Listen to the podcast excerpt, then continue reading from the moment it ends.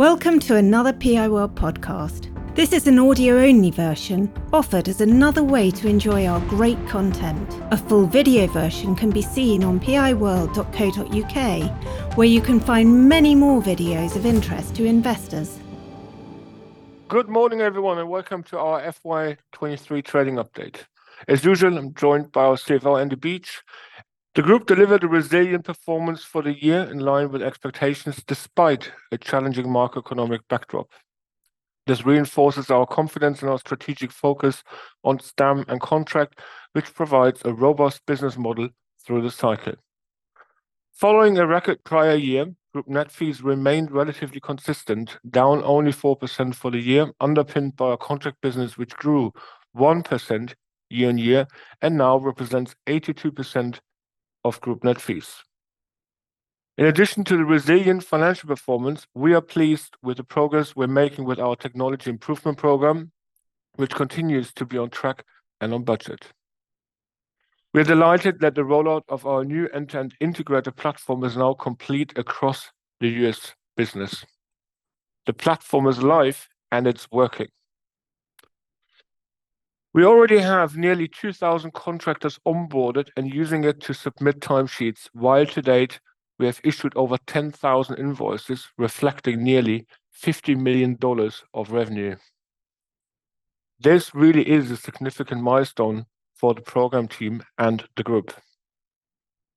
We are already realizing some early positive results in terms of immediate process improvements, but as we have said before, the wider benefits around efficiencies and scaling will become evident with time as the program progresses and the platform develops richer functionality. The sequence rollout across the rest of the group is progressing in line with stated plans, and we look forward to updating you as the program continues. We continue to believe that the transition to a digital-first approach is key to delivering a higher value proposition for SThree.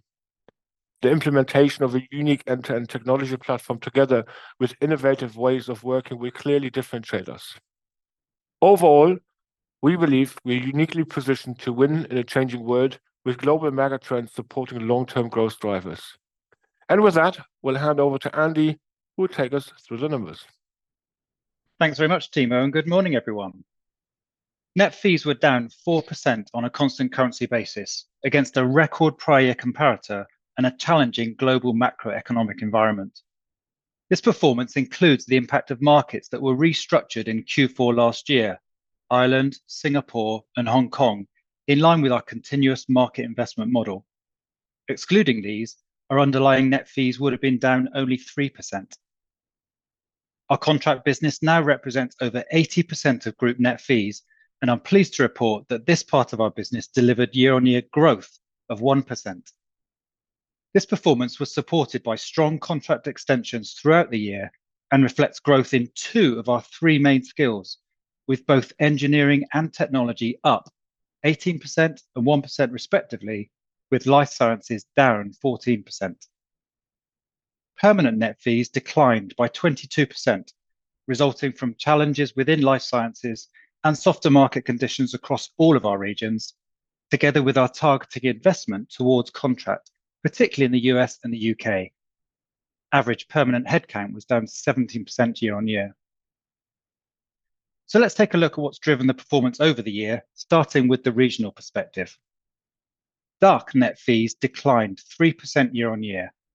Germany, our largest country in the region, saw contract down 1% and overall net fees down 4%, with growth in engineering offset by declines in both technology and life sciences.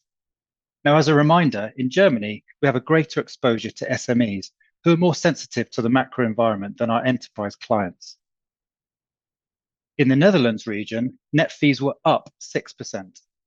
The Netherlands itself, our largest country in the region, saw contract up 4%, with overall net fee growth of 3%, driven by engineering and technology. Spain, although currently a small part of the group, saw strong year-on-year growth of 82%, driven by technology. Rest of Europe net fees were down 4%. Contract, which represents 95% of net fees for the region, grew 3%. The UK, our largest country in the region, saw contract up 1%, while overall net fees were down 3%, with growth in engineering offset by declines in both technology and life sciences. In the US, against a particularly tough market backdrop, we saw net fees decline by 14%. Contract net fees, which now account for 88% of the total, were down 4%. Now, our US business is more heavily weighted to life sciences than the rest of the group, and the performance for the year is impacted by that sector, which was down 16%, in line with the wider life science market conditions. But this was partly offset by engineering, which was up 19%. And finally, in the Middle East and Asia, net fees for the region were up 3%. However, the performance includes the impact of restructured markets. Excluding these, our net fees for the region would have been up 20%. Japan, which represents 45% of the region's net fees, up 6%, driven by engineering and life sciences, while the UAE had an exceptional performance for the year, with net fees growing 41%, driven by engineering. From a skills perspective, technology, our largest discipline, declined by 2% year-on-year. Now, remember, when we talk about technology, we're referring to placing people with skills in technology across multiple industries. Also, to remind you, on the contract side of our business, we saw an increase in net fees from tech skills. Engineering grew by 17%, with continued strong demand across all regions, driven by energy and particularly renewables, which were up 28% year-on-year and now represents 10% of group net fees. While life sciences declined 21%, primarily driven by the global market conditions in that sector, together with tough comps, though it's worth noting that we are still trading comfortably above pre-COVID levels. Moving on to headcount. Average headcount for the year was down 2% year-on-year, with period-end headcount declining by 15% from the end of FY 2022, in part through careful management of natural churn.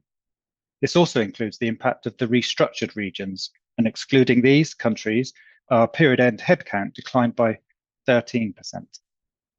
In line with our strategy, while closely monitoring and taking the evolving market conditions into account, we're maintaining our disciplined and focused headcount investments in the markets and skill verticals that provide the best growth opportunities and where we can generate the strongest returns as the market recovers.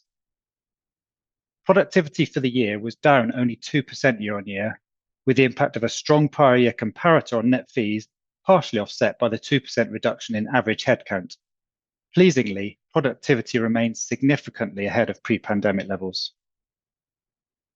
The contract order book of 184 million is down 3% year-on-year, reflecting the prolonged market uncertainty. However, it continues to provide good visibility of over four months' worth of net fees. And finally, we have a strong balance sheet, with net cash of 83 million at the end of the year, up 18 million pounds year-on-year, as we continue to benefit from the anti-cyclical nature of our working capital model. With that, I'll hand back to Timo. Thanks, Andy. We're confident in the skill sets we're focused on. Our teams have continued to execute well, filling essential in-demand roles, and we have made good progress against our clear strategy. Through our technology improvement program, we're progressing to the next stage of our growth journey by embedding a digital-first approach across the organization, from a unique end-to-end IT platform through to innovative ways of working. We look ahead to our next region deployment in Germany, commencing in early 2024. We have great team in place and are confident in our approach. In line with the industry, we've continued to see a softer trading environment, given the macroeconomic uncertainties. Despite that, over the past year, we have seen strong extensions performance from our existing customers, and as always, December and January is an important period for contract extensions.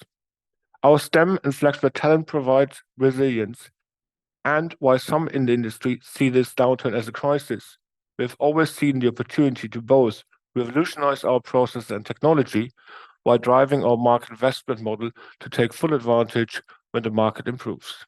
Thank you all once again for joining us this morning. We'd like to wish you all a restful break. We definitely will need it over the holiday season, and you will hear from us again in the new year when we publish our full year results on the thirtieth of January.